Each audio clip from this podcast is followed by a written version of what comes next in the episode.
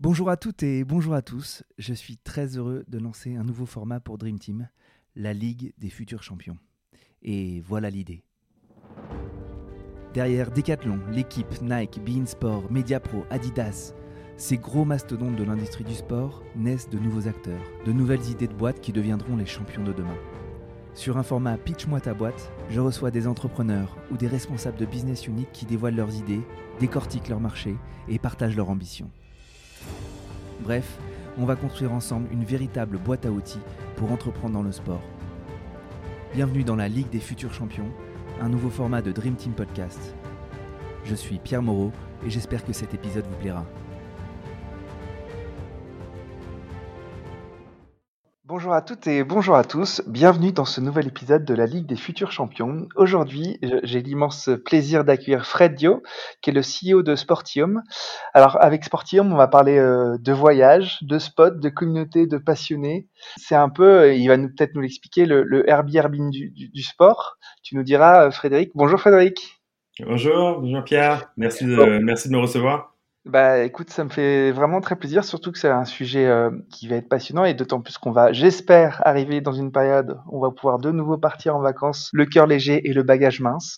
Ouais, on va préparer ça. On va parler. Ouais, c'est ça, et, et c'est grâce à, à, à, des gens comme vous et des boîtes comme la tienne euh, qu'on va peut-être euh, pouvoir s'éclater en vacances euh, cet été et, euh, et, pas que cet été, mais un peu tout le temps.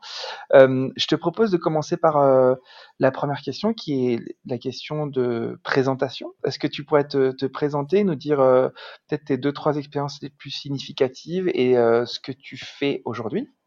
Oui, tout à fait. Alors, je, donc, je m'appelle Fred Diao, j'ai 42 ans, je suis d'origine allemande sénégalaise.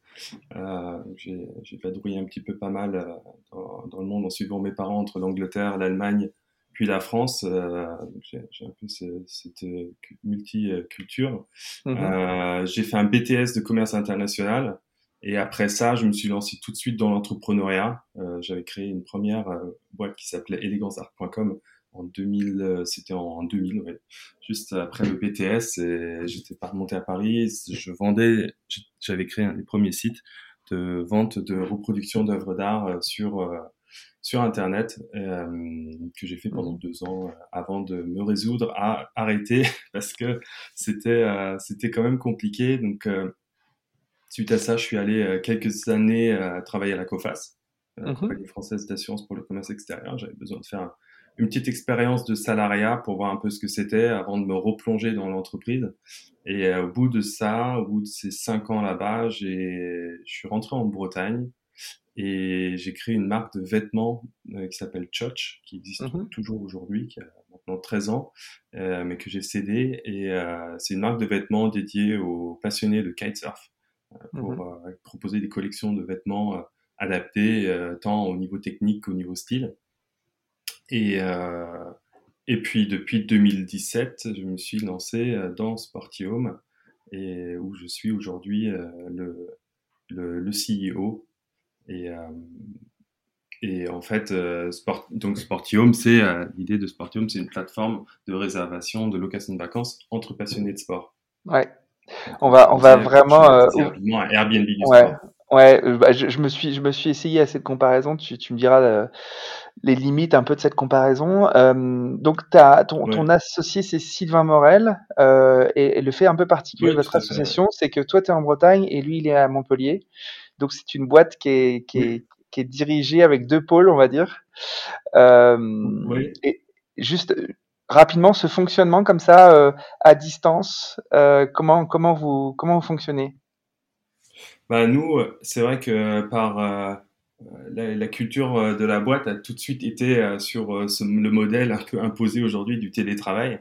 Mmh euh, on a Sylvain et moi, on se, en fait, Sylvain et moi, on est amis depuis depuis bientôt, je, je, pense, que ça fait bientôt 15 ans qu'on bientôt 15 ans qu'on se connaît.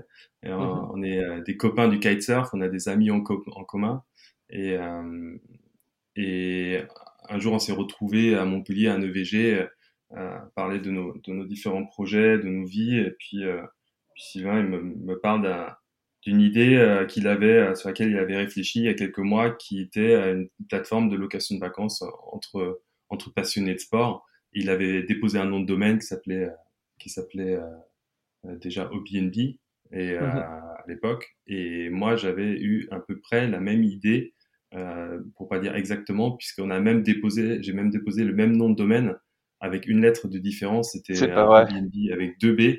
Ah, c'est et, dingue. Je, et je savais pas, et je savais pas en fait, euh, c'est un peu ouais, le, le fun fact de l'histoire, c'est que quand j'ai vu le, quand j'ai, quand j'étais sur Gandhi euh, enregistrer le nom, le nom de domaine, j'ai vu qu'il y avait quelqu'un d'autre qui avait déposé Airbnb avec un B. Je me suis dit bon, objectivement, c'est quelqu'un qui doit être à peu près sur le même, euh, sur le même modèle économique avec le, le Mhm. BNB. On voit bien que c'est une histoire de, de location de vacances potentiellement. Et euh, je me suis dit, bah, tant pis, je vais exécuter plus vite, je vais racheter le truc euh, quand, quand, quand, quand j'en Ouais. serai là.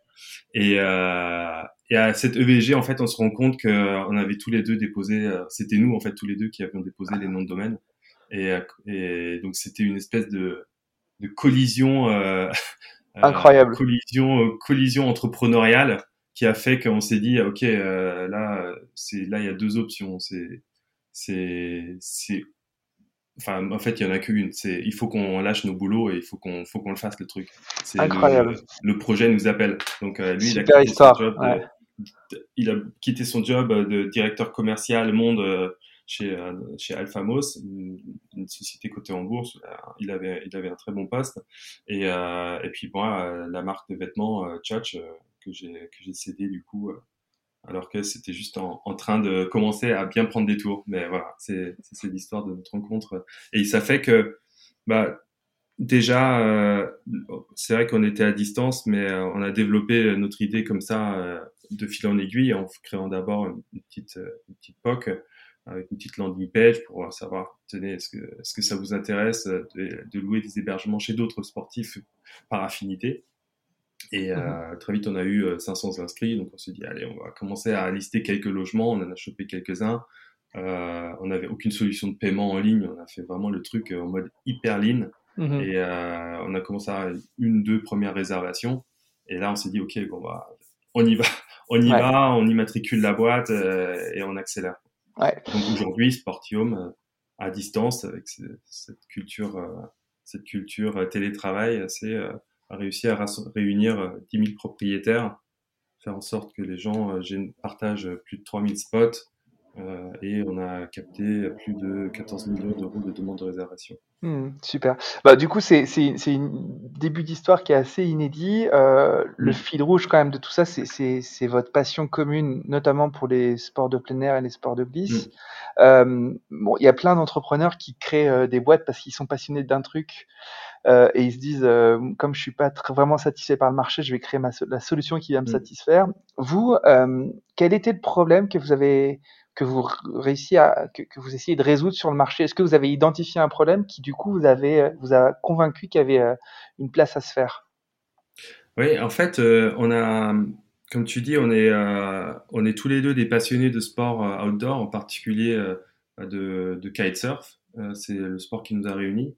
Et quand tu es dans le milieu du kitesurf, l'avantage du kitesurf, c'est que c'est assez facile de voyager de par le monde pour, pour aller découvrir des nouveaux spots, des nouvelles destinations. Le problème, c'est que chaque fois que tu pars, bah, déjà, tu as hyper envie de partir avec le kite, parce que d'un coup, tu découvres des, pays d'une manière totalement euh, différente et beaucoup plus immersive, comme tu, vis le pays, l'activité et, et tu vis avec les locaux. Mais le problème de ça, c'est que tu, te, tu passes un temps fou à organiser ce genre de séjour, à parcourir les forums pour essayer de savoir euh, c'est quoi la meilleure période de vent, euh, c'est où est-ce qu'il y a trop de monde, où est-ce que où, où est-ce qu'il y a des endroits où peut-être il y a des requins.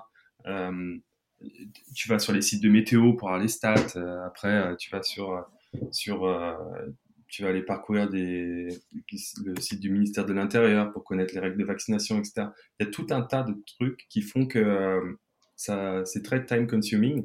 Mhm. Et moi, j'ai j'ai j'ai une espèce de notion en, en permanence qui, qui vient de mes précédentes expériences entrepreneuriales, euh, qui est euh, qui est le time to reward, c'est-à-dire le, Mhm. le temps que je passe versus euh, ce que ce que j'ai en euh, la compensation que j'ai en retour. Mhm. Et euh, passer euh, trois quatre jours, voire une semaine à parcourir des milliers de forums euh, et sites météo et sites guides de voyage euh, pour pour trouver la bonne destination, euh, c'est pas pour moi c'est pas rentable. Euh, Mhm. à ce niveau-là, surtout quand à côté de ça, tu as Facebook, Instagram et tout qui essaient de, de capter ton attention avec des vidéos de chatons. Euh, donc, euh, du coup, euh, du coup, on avec Sylvain, on s'était dit, euh, Sylvain, c'était côté voyageur, parce qu'il voyageait beaucoup plus que moi à ce niveau-là.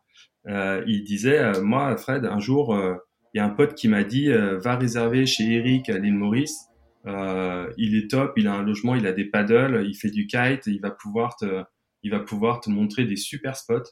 Et là, mhm. Sylvain, il a, il a posé son ordi et il s'est dit, OK, bah, je l'appelle je réserve là-bas et euh, effectivement euh, quand il est arrivé là-bas c'était euh, parmi ses meilleures les meilleures vacances de sa vie ouais. euh, le gars il l'a accueilli il avait tout donc, donc en fait, encore une fois, c'est c'est très empirique. C'est que vous avez senti qu'il y avait un marché parce qu'il y avait une, une, douleur, une pain sur le, la modalité pour réserver ce genre de, de vacances et de spots. Euh, C'est un peu ça. Est-ce que déjà à l'époque, quand vous vous lancez, il y a un acteur qui fait euh, peu ou prou la même chose que vous? Est-ce qu'il y a des, des soubresauts de marché qui vous disent qu'il y a un truc à faire? Il y a eu des choses, euh, c'est pas ça qui nous a convaincus, mais il y a eu des choses euh, qui se sont faites très hyper verticalisées, comme euh, il y avait un site qui s'appelait KiteBnB, je pense que ça, doit toujours exister, mais ils ont un peu pivoté le modèle mais euh, c'était des locations de vacances que dédiées aux kitesurfers. Donc forcément, mhm. nous, on a regardé ça aussi, on a, on a essayé de voir s'il y avait des logements euh, disponibles là-dessus. Après, l'offre était pas était assez limitée, donc, euh, donc on s'est dit, on s'est dit bon là, pour l'instant, c'est, le concept est sympa, mais mais c'est pas encore, mais il n'y a pas encore assez de monde, c'est trop c'est trop ultra niche. Mhm. Ça, c'était ce qu'on a pu voir ça. On a pu voir des sites aussi qui se sont tournés vers l'accueil de de, de fans de fans de fans de d'équipe de foot ou ce genre de choses en fait c'est c'est d'aller habiter euh, dormir chez un chez un fan de fan de foot fan de rugby pour euh, partager des soirs de match ce genre de choses mhm. Euh, un, peu, un peu sur un peu différent mais mais on n'a rien vu vraiment aligné 100% avec nous et et l'autre pan, il y avait, il y a le pan propriétaire, il y a, enfin, il y a le pan voyageur, mais il y a le pan propriétaire aussi, en fait. Euh, pour les propriétaires, c'est pareil. Il y a des moi, c'était le, le, pain point de mon côté, c'était le côté propriétaire parce que j'ai une maison. Euh, j'ai la chance de pouvoir vivre sur un spot de, de kite et de surf euh, en Bretagne. Mmh. Et, euh, Fais-nous rêver où est-ce que c'est. hein, pardon? Où est-ce que c'est? Alors c'est c'est euh, juste à côté de Lorient. Euh, ça s'appelle le Pouliu, une petite station balnéaire très sympathique, juste au tout début de, du Finistère. Et, et du coup, c'est un, un, super spot et j'ai la chance d'avoir d'avoir pu euh, acheter une maison euh, qui était un ancien hôtel euh, discothèque, donc il y a, il y a un petit peu de place dedans. Et j'ai voulu mhm. le partager tout de suite. C'était l'idée, enfin déjà rien que pour financer le bien, l'idée c'était de, de mettre en location une partie. Mhm. Et sauf que avec ma femme, mes enfants, on n'a pas envie d'être un hôtel. Euh, On a envie d'avoir des gens euh, avec qui on partage des affinités et pour que ce soit plus que juste une question de revenus, mais aussi une question de, de rencontre et mhm. d'expérience enrichissante à tout point de vue. Mhm. Et euh, donc, ce qu'on avait commencé à faire, c'était mettre sur Airbnb ou sur d'autres plateformes avec le mot-clé euh, loue location idéale pour surfeurs. Et en fait, ça marchait pas du tout parce qu'on avait euh, tout le temps des gens qui réservaient, qui étaient hors sujet par rapport à notre notre envie, qui réservaient pour juste visiter la Bretagne ou visiter des musées, ce genre de choses. Ce, qui, ce qui est très bien, mais, mais du coup, on n'arrivait on n'arrivait pas à faire sortir cette, euh, ce côté sport et toucher cette communauté sportive. Donc là, voilà, avec Sylvain le côté l'expérience voyageur et moi le côté hôte, on s'est dit bah, clairement il y a un pain point des deux côtés. Euh, il faut qu'on réussisse à, à réunir euh, ces deux communautés pour que pour qu'elles vivent une expérience euh. Ok. Tu as, commencé un peu à dresser les, les contours de la proposition de valeur. Est-ce que du coup, tu pourrais de manière assez simple euh, expliquer le, le, service, le produit que tu proposes? Donc, donc de manière euh, très simple, euh, en fait, je vais même juste te donner euh, un exemple concret. Tu as envie de te mettre au wingfoil, par exemple. C'est des copains à moi qui vont entendre ça, ils vont rigoler parce que je fais un peu un, un intégriste du wingfoil en ce moment. Euh, mhm. mais disons que tu veux te mettre au wingfoil. Alors attends, il faut, il faut que tu expliques ce que c'est le wingfoil.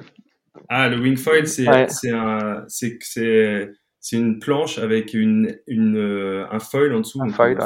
C'est une sorte d'avion euh, sous-marin qui, quand on prend de la vitesse à l'aide de sa voile, se soulève et permet de lever la planche à 30, 40, 80 cm au-dessus de l'eau et permet de glisser dans très très peu de vent à des vitesses assez hallucinantes et de se balader, de surfer des vagues, de faire des sauts, etc. Donc c'est quelque chose qui, qui a à peu près deux ans, on a commencé à voir les premiers wingfoils débarquer sur les plages et c'est en train de devenir un peu de la folie. Et euh, donc je me suis mis aussi en tant qu'ancien kitesurfer et windsurfer et je ne fais plus que ça quasiment en termes de sport euh, actuellement. Mm-hmm. Et donc si quelqu'un, mettons toi, tu veux te mettre au wingfoil, ce que j'ai mm-hmm. cru comprendre était le cas, euh, Euh, quand tu vas commencer, tu, tu vas commencer sur ton, sur, sur ton spot euh, local où tu vas prendre des cours. Et puis après, très vite, tu vas vouloir bouger, euh, découvrir des nouvelles destinations, des nouveaux spots, des nouveaux challenges. Et là, on va se poser la question euh, à nouveau de où est-ce que je vais naviguer, où est-ce qu'il y a de la profondeur, est-ce que sur ce spot-là, il n'y a pas des rochers que je vais taper? Et aussi, j'aimerais bien être à côté de quelqu'un qui peut-être sache en faire et qui, que je peux regarder et qui peut me donner deux, trois tuyaux. Sportium va te permettre de réserver un logement juste à côté euh, d'un spot de wingfoil et de réserver potentiellement chez un wingfoiler qui lui aussi fait ses sorties et euh, avec qui tu vas pouvoir euh, bah, partager l'expérience et du coup non, non seulement avoir un logement hyper bien placé mais aussi profiter de, de vraiment du conseil du local et ça mmh. c'est quelque chose qu'on scale sur sur non pas juste un sport mais sur plus de 60 sports euh, partout en France et dans, euh, on, commence à avoir des, d'autres pays qui commencent à s'ouvrir. Euh, au total, il y a 34 pays où il y a quelques, quelques propriétaires qui sont ajoutés. Super. Bon, alors on a bien compris la, proposition de, valeur. Il y, a, il y, a, le côté affinitaire, communautaire et avec le fil rouge qui est le sport comme passion. Mm. Et donc sur, euh, on, on, peut, euh, vous avez un peu un triptyque euh, chez Sportium qui est le stay, share and mm. play, c'est ça. Hein? C'est que on peut soit juste rester, soit accueillir les conseils de, de l'autre, soit aussi faire du sport avec l'autre qui, qui du coup vous accompagne dans sa pratique. Mm. Moi, ce, qui, ce que je voulais savoir, c'était, euh, tu as, bien dit qu'en fait via ton exemple, c'est que tu t'adresses quand même à une communauté de sportifs ou de sportives, mmh plutôt des gens euh, qui sont mus par leur passion. Euh, est-ce que ça, c'est un marché qu'on peut quantifier, qu'on peut qualifier euh, et, vous, quand, parce que je crois que vous avez récemment levé des fonds, mais quand on va voir des investisseurs, est-ce que vous avez besoin, vous, de quantifier, de qualifier ce marché pour, bah, pour séduire des investisseurs et pour vraiment savoir jusqu'où vous pouvez aller? Oui, bien sûr. Ouais. Bah, euh, oui, on peut le quantifier. Déjà, le marché mondial du tourisme, c'est euh, c'est 710 euh, milliards d'euros. Ça, ça mmh englobe l'intégralité des personnes qui voyagent soit pour faire une activité sportive ou assister à des matchs ou participer à des compétitions sportives. Ça, c'est le marché du tourisme sportif. Ça, c'est tout l'ensemble du marché tourisme, voilà, du ah. tourisme, tout le marché tourisme sportif. D'accord. Et après, le marché euh, vraiment que nous, on peut adresser, euh, c'est-à-dire qui répond à notre proposition de valeur, qui est de d'être hébergé chez des particuliers en, économie collaborative et de d'avoir du des interactions sociales, ça c'est 7 milliards aujourd'hui. Mmh. Mais c'est en progression euh, de plus de 36% par an depuis 2019. Donc c'est un marché qui est gros et en croissance et qui sont les acteurs de, référence, euh, à la fois ceux qui sont leaders du marché, mais aussi surtout ceux que vous regardez et qui vous inspirent dans votre modèle. Bah, Ceux qui nous inspirent, déjà, il y a, les legacy players euh, type Airbnb, Booking, euh, parce que voilà, eux, ils adressent au niveau, au sens large, une clientèle transverse, et, ça, ça nous inspire pour déjà pour déjà savoir comment un peu aborder le marché et euh, gérer des problématiques de, parcours client, etc.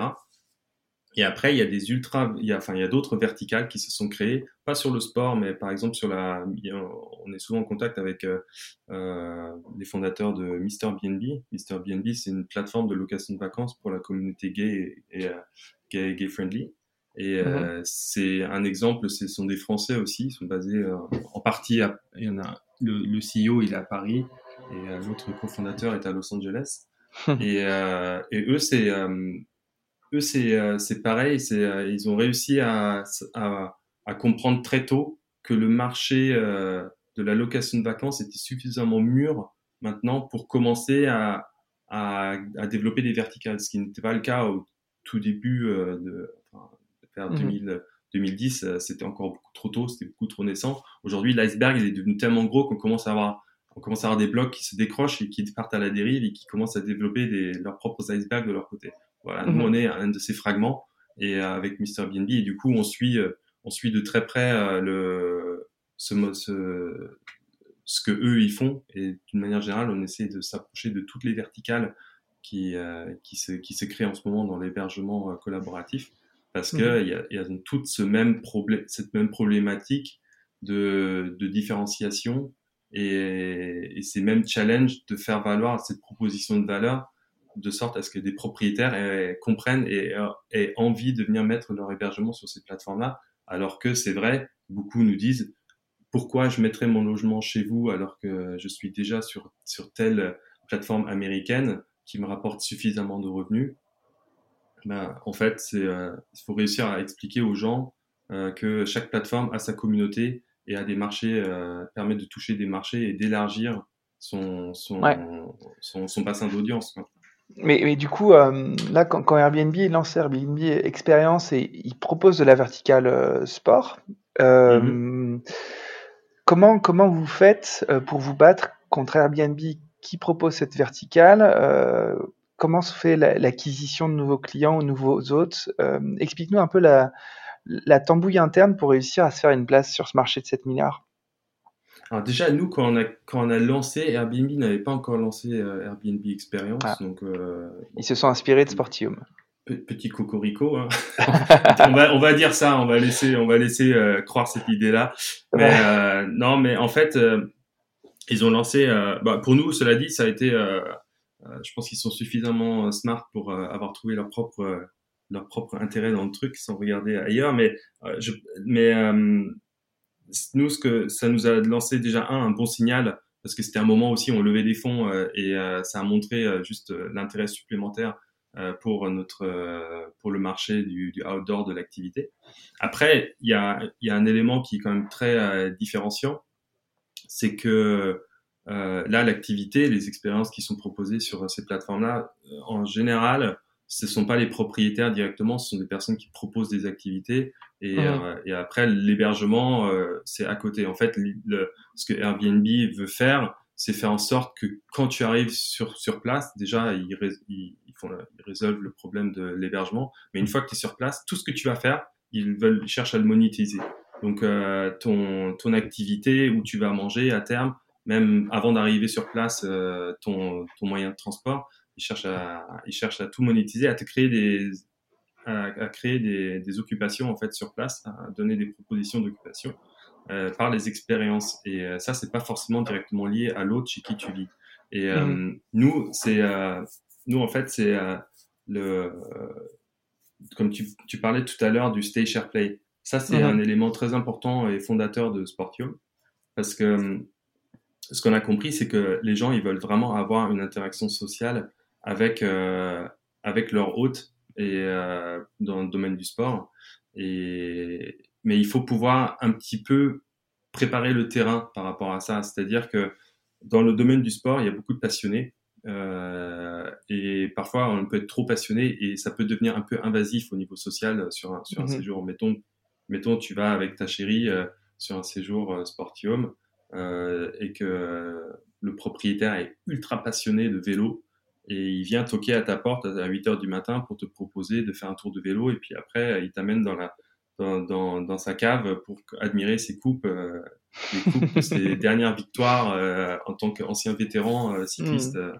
Voilà, ça, ça peut être un peu invasif et du coup, on a très vite vu qu'il fallait euh, créer des niveaux de, de, de, permettre aux gens de déterminer d'emblée, avant que l'expérience commence, déterminer le niveau de partage qui est attendu tant côté hôte que côté voyageur. Euh, c'est un peu le modèle de Blablacar euh, quand, quand on peut expliquer euh, d'avance si on a envie de parler beaucoup, pas du tout ou un petit peu. Mhm. Et ça, c'est la même chose. Et en fait, du coup, ça, c'est un, de nos piliers, un de nos piliers dans Sportium et ça fait partie des choses qui créent des fortes différenciations par rapport à. Mhm. c'est votre secret sauce, comme j'aime bien dire. C'est la, voilà, ça c'est ça c'est vraiment notre secret sauce et et après, autour de ça, il y a d'autres choses qu'on construit. On construit vraiment tout un écosystème autour de la location de vacances euh, pour le sportif. Et ça, ça veut dire euh, un guide des spots, ça veut dire euh, la possibilité pour les propriétaires de rajouter du matériel sportif sur leurs annonces, mais de manière vraiment très précise, en détaillant le matériel avec des photos, en précisant est-ce que c'est inclus, est-ce que c'est est-ce que c'est payant. Mmh. et ça, aujourd'hui, on a on a plus de 10 000 équipements sportifs. Donc, quand tu arrives sur place sur ta location de vacances, tu as l'expérience de l'autre, plus tu as le VTT, tu as le paddle, euh, tu peux avoir euh, tu peux avoir un surf ou une paire de skis, des raquettes mhm. de tennis, euh, voilà. Et toutes ces choses-là font la différence par rapport à, un Airbnb qui mettrait juste un filtre sport ou qui met qui met juste des expériences. Ok, c'est très clair. Est-ce qu'on peut parler de la manière dont vous gagnez de l'argent? Je suppose qu'il y a, vous prenez un fee sur le l'hôte et vous prenez peut-être aussi une, commission sur, euh, sur l'utilisateur. Est-ce que tu peux nous expliquer rapidement euh, ton modèle économique et peut-être les indicateurs clés que, que tu suis? Oui, le, le, modèle économique, c'est un modèle transactionnel. Donc, euh, chacun peut ajouter son logement gratuitement sur la plateforme. Nous, on les met en avant, on, fait en sorte d'amener des voyageurs sur les logements. Et à chaque réservation, on va prendre des frais de service qui sont partagés entre l'hôte et le voyageur avec euh, euh, un fixe, une participation fixe de 5% côté hôte et côté voyageur, c'est variable, ça, va, ça peut varier entre, ça peut aller de, de 6 à de 6 à 18% en fonction du montant du panier. C'est-à-dire que mmh par exemple sur un studio, euh, à une location de studio pour 40 euros, on va prendre 18% de frais de service pour pouvoir couvrir nos frais fixes. Euh, aussi. Et alors que sur une villa euh, réservée pour 14 euh, 000 euros, on va prendre, on va prendre 5, 6%. Mmh Donc euh, ça, c'est notre manière de gagner de l'argent. C'était un, une grosse réflexion au démarrage de savoir comment, comment on allait le faire. Est-ce qu'on fait un frais fixe? Est-ce qu'on fait une formule d'abonnement pour les propriétaires? Est-ce qu'on fait euh, un, un, sorte d'échange de, maison, ce genre de choses? Il y, avait beaucoup de solutions sur la table, mais euh, ce qui était clairement en train de se dessiner comme étant la solution de référence, c'était euh, le, le, frais de service au succès et partagé. Ok. Bon, c'est des métiers d'intermédiation et donc transactionnels en termes de modèle. il faut avoir énormément de volume pour équilibrer tout ça. Est-ce qu'aujourd'hui vous êtes rentable ou la, la, roadmap vous amène vers la renta à quel horizon à peu près? Alors, aujourd'hui, on n'est on est pas rentable. Hein. C'est un, un business où il faut faire beaucoup de volume, euh, surtout qu'on est sur de la marketplace, donc on doit faire de mhm. l'acquisition des deux côtés euh, sur le supply euh, et, et, et, la demande. Ouais, en, fait, on, on, parle de voyage, on parle de, de spot, mais c'est un modèle économique très compliqué. Il faudrait pas qu'on pense que c'est facile, en effet. Non, la marketplace, c'est un des modèles les plus compliqués, mais c'est aussi c'est aussi un modèle euh, enfin, qui a ses avantages, euh, qui a l'avantage de, de permettre de développer euh, une offre sans avoir besoin de stock ou de. Mmh on n'a pas besoin comme un hôtel d'avoir, on n'a pas besoin de construire des hôtels, on n'a pas besoin d'immobilier. Vous avez, vous avez peu de frais fixes en fait. Hein. Ouais. Voilà, et puis les, les, forces de production, elles sont, elles sont, elles sont, elles sont déportées sur les propriétaires et, mmh qui eux mettent à jour leur calendrier, mettent à jour leurs annonces, etc. Alors évidemment, on les aide manuellement ou alors euh, à, mesure qu'on grossit, on crée des, on ajoute des, euh, on ajoute des fonctionnalités techniques. Mais euh, mais c'est c'est un, un, un business model qui, qui qui est cher à mettre en place, qui demande beaucoup d'investissement vous avez créé la plateforme ou vous, êtes, euh, vous avez pris euh, une solution existante Non, on a tout créé euh, ah scratch de A à Z. D'accord. Et, et avec une équipe de développeurs vraiment top et qui sont avec nous depuis le début, qui sont aussi passionnés par le, produit et, et, passionnés de sport aussi. Donc, donc c'est un, un gros challenge euh, la rentabilité sur ce, sur ce genre de modèle, clairement, c'est pas l'objectif qu'on vise là pour l'instant. Hein. Pour beaucoup de mhm. gens qui sont peut-être issus de l'entrepreneuriat plus plus euh, traditionnel, brick and mortar, euh, ça, ça, peut, ça, peut, sembler toujours un peu choquant d'entendre ça. Mais, mhm. en fait, nous, l'objectif là, c'est de, c'est de devenir le leader mondial du tourisme ça. sportif. Donc, il faut prendre une position de marché pour, ouais, bien sûr. Hmm. Il faut, il faut, il faut qu'on aille atteindre ça pour commencer après à, optimiser nos coûts et chercher la renta. Mais tant qu'on n'y est pas, chaque euro qu'on gagne, on le réinvestit euh, direct en, croissance. Donc là, tu as effleuré un peu l'ambition, c'est d'être l'acteur numéro un du tourisme sportif dans le monde, c'est ce que j'ai compris. Euh, c'est quoi les, les, grands milestones de cette roadmap? Excusez-moi pour ce franglais horrible. non, il n'y a pas de souci. Euh, le premier milestone, c'est déjà de, bien asseoir, de bien consolider sur la France. Euh, de bien euh, avoir maillé le territoire et, euh, quand je dis mailler le territoire, il y a deux aspects, c'est avoir assez de logements, mais aussi avoir un bon équilibre entre le nombre de logements et l'offre, enfin le nombre de, de voyageurs qu'on arrive à capter pour les envoyer dessus. C'est-à-dire que nous, on ne cherche pas une course à tout prix au, au logement si c'est pour pas envoyer assez de demandes de réservation dessus. Donc, euh, on essaie de garder un bon niveau de tension entre l'offre et la demande en permanence pour que les propriétaires soient, soient contents d'être chez nous. Et, euh, et ça, donc, il faut qu'on le, faut qu'on le, le, consolide vraiment sur la France. À partir de là, euh, l'étape 2, c'est de commencer à, à répliquer sur euh, les premiers pays européens euh, clés, qui sont en particulier l'Allemagne, Allemagne, Italie, Italie, Espagne et tout le tout le Benelux. Et à partir, à partir de là, euh, c'est euh, commencer à tacler les États-Unis.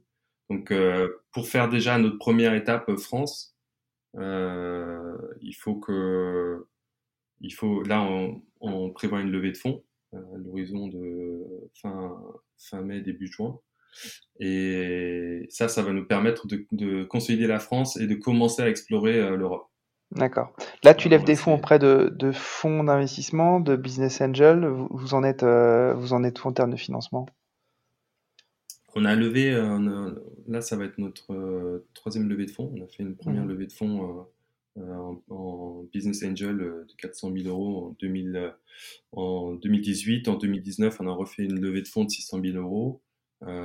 et là, on va faire une levée de fonds pour préparer la, pour préparer la série A. Euh, et on lève euh, toujours, euh, là pour l'instant, on lève que auprès de fonds européens. D'accord.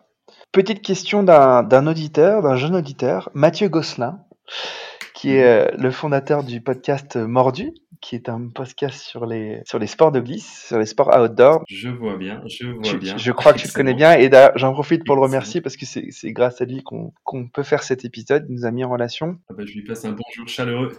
bah, J'y manquerai pas, mais sa, question, il avait vraiment une question pour toi. C'était, euh, avec la crise qu'on venait de vivre, euh, qu'est-ce qui, dans cette crise, va constituer pour toi et pour Sportium des accélérateurs de votre activité?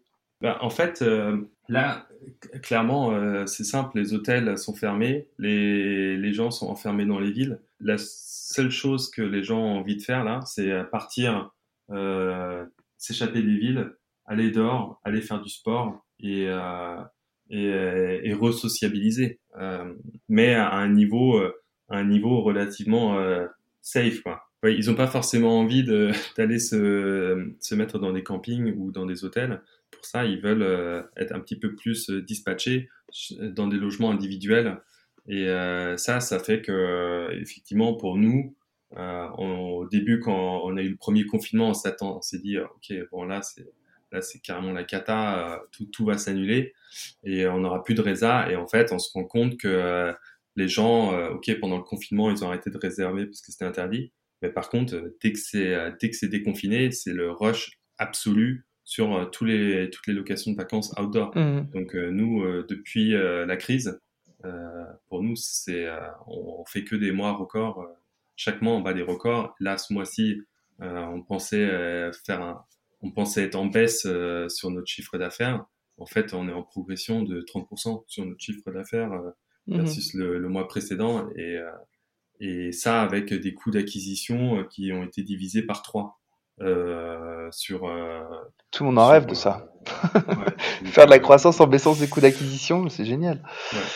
Donc, euh, donc ça, c'est ce contexte exacerbe ça. Et c'est pas pour nous ce qui ce qu'on voit, c'est que c'est pas quelque chose. enfin, on est profondément convaincu que c'est un changement sociétal durable. c'est pas un phénomène là juste mmh. Covid.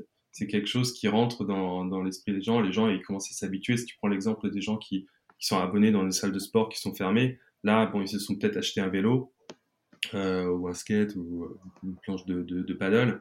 Ils vont faire du sport outdoor. Il y en a beaucoup qui découvrent ça. Et euh, une fois que tu as goûté, euh, t'as mhm. plus envie, euh, enfin, t'as plus envie de t'enfermer dans une salle sous des néons, euh, alors que tu vois que tu peux te faire des exercices qui sont beaucoup plus sympas tout en découvrant du, du pays. Donc, mhm. donc voilà, nous, cette crise-là, elle est vraiment pour nous un booster. Super. Même si, voilà, on fanfaronne pas là-dessus, c'est quand même dramatique, mais mais la réalité pour nous, c'est que voilà, c'est pas, on peut en tirer, on peut en tirer en, partie euh, et euh, réussir à retourner le sort contre nous, quoi. Ok, super. Euh, dernière question, Fred. c'est un peu la question du réseau. C'est, est-ce que tu pourrais me citer un, deux, trois professionnels ou, ou boîtes que tu aimerais entendre dans, dans ce format et, et m'expliquer pourquoi? sur le format sport, euh, il y a, y a, y a quelqu'un. Euh, on, a droit de viser gros, quoi? On, peut rêver? Bien sûr. On peut rêver. Alors, mais il faut, tu sais, il faut du rêve atteignable quand même, hein, parce que sinon, euh, tu vas faire beaucoup de déçus. ok, un, du rêve atteignable, je pense. c'est, j'aimerais bien entendre François Gabard. ouais. Euh, qui, qui a sa boîte euh, Mère Concept. Euh, Tout à fait. Parce que c'est, c'est Il fait partie de ma liste d'invités. J'adorerais l'avoir. J'adorerais ah, l'avoir. Génial, génial. Parce que lui, enfin, c'est quand même un, c'est quand même le plus jeune gagnant du Vendée Globe, direct première participation, il, il scratch tout le monde.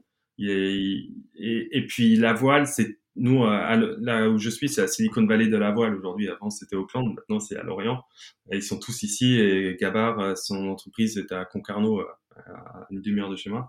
Et, euh, et du coup, je côtoie un peu ce monde-là euh, en observateur. Et c'est, un monde de fou en termes d'entrepreneuriat, d'engagement, de résilience, de courage.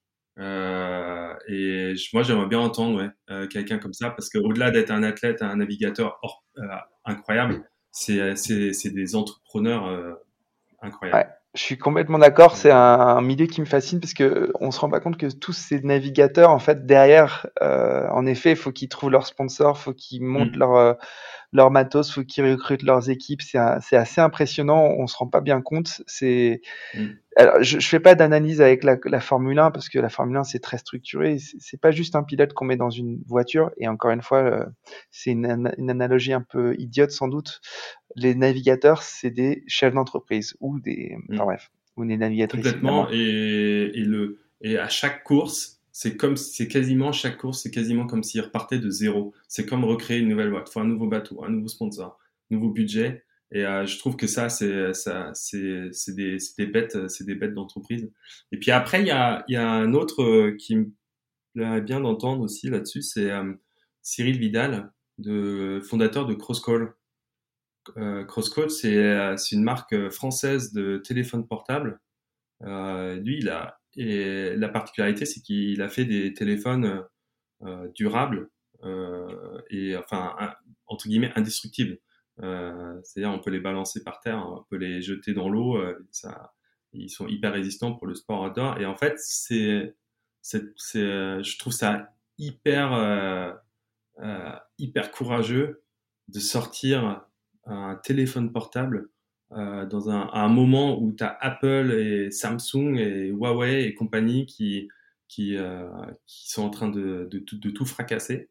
Euh, j'aurais franchement au début j'aurais jamais cru euh, si on me disait je vais lancer une marque de téléphone portable aujourd'hui c'est une boîte qui commence à devenir vraiment impressionnante et euh, qui nous permet enfin moi j'utilise le crosscode par exemple en wing j'ai un crosscode sur moi avec une carte SIM voilà, avec un numéro urgence. Et euh, comme ça, j'ai toujours, je l'ai dans ma combi. Et comme ça, je suis, j'ai une sécu. si jamais il m'arrive quoi que ce soit, je peux appeler. le truc, il capte, il capte en mer, il est étanche, il est anti-choc. et je trouve que c'est, ça me permet de capturer mes images, faire de la vidéo, faire quelques photos quand je suis en mer, téléphoner. Et euh, je trouve ça génial ce qu'ils font pour euh, du coup le sport outdoor avec ces téléphones-là, parce que c'est super. Des, téléphones outdoor. Et eh ben c'est deux super invités que tu me proposes. Mais tu sais, en fait, c'est un piège que je pose à mes invités à chaque fois, parce que je leur dis qu'est-ce que tu aimerais bien entendre, et derrière, c'est un peu avec qui tu vas pouvoir me mettre en relation. Donc, je compte sur toi pour les mises en relation alors. ok, ça marche. Aucun problème. Avec plaisir. Je pense que ça doit être atteignable. Ok, cool. Et eh ben, merci infiniment, Fred. C'était vraiment chouette euh, de t'avoir. Merci à toi. Et puis, bah, à très bientôt et bon courage pour cette levée de fonds. À très bientôt, Pierre. Merci. Salut. Salut. J'espère que l'épisode vous a plu et que vous avez appris plein de choses. Si c'est le cas, partagez-le à vos amis et sur vos réseaux. Je suis aussi très preneur de vos retours, de vos suggestions d'invités. Enfin, si vous voulez soutenir Dream Team, continuez d'écouter et mettez des petites étoiles et des commentaires sur les plateformes d'écoute. Le podcast se développera grâce à vous. Encore merci pour votre écoute et à très bientôt.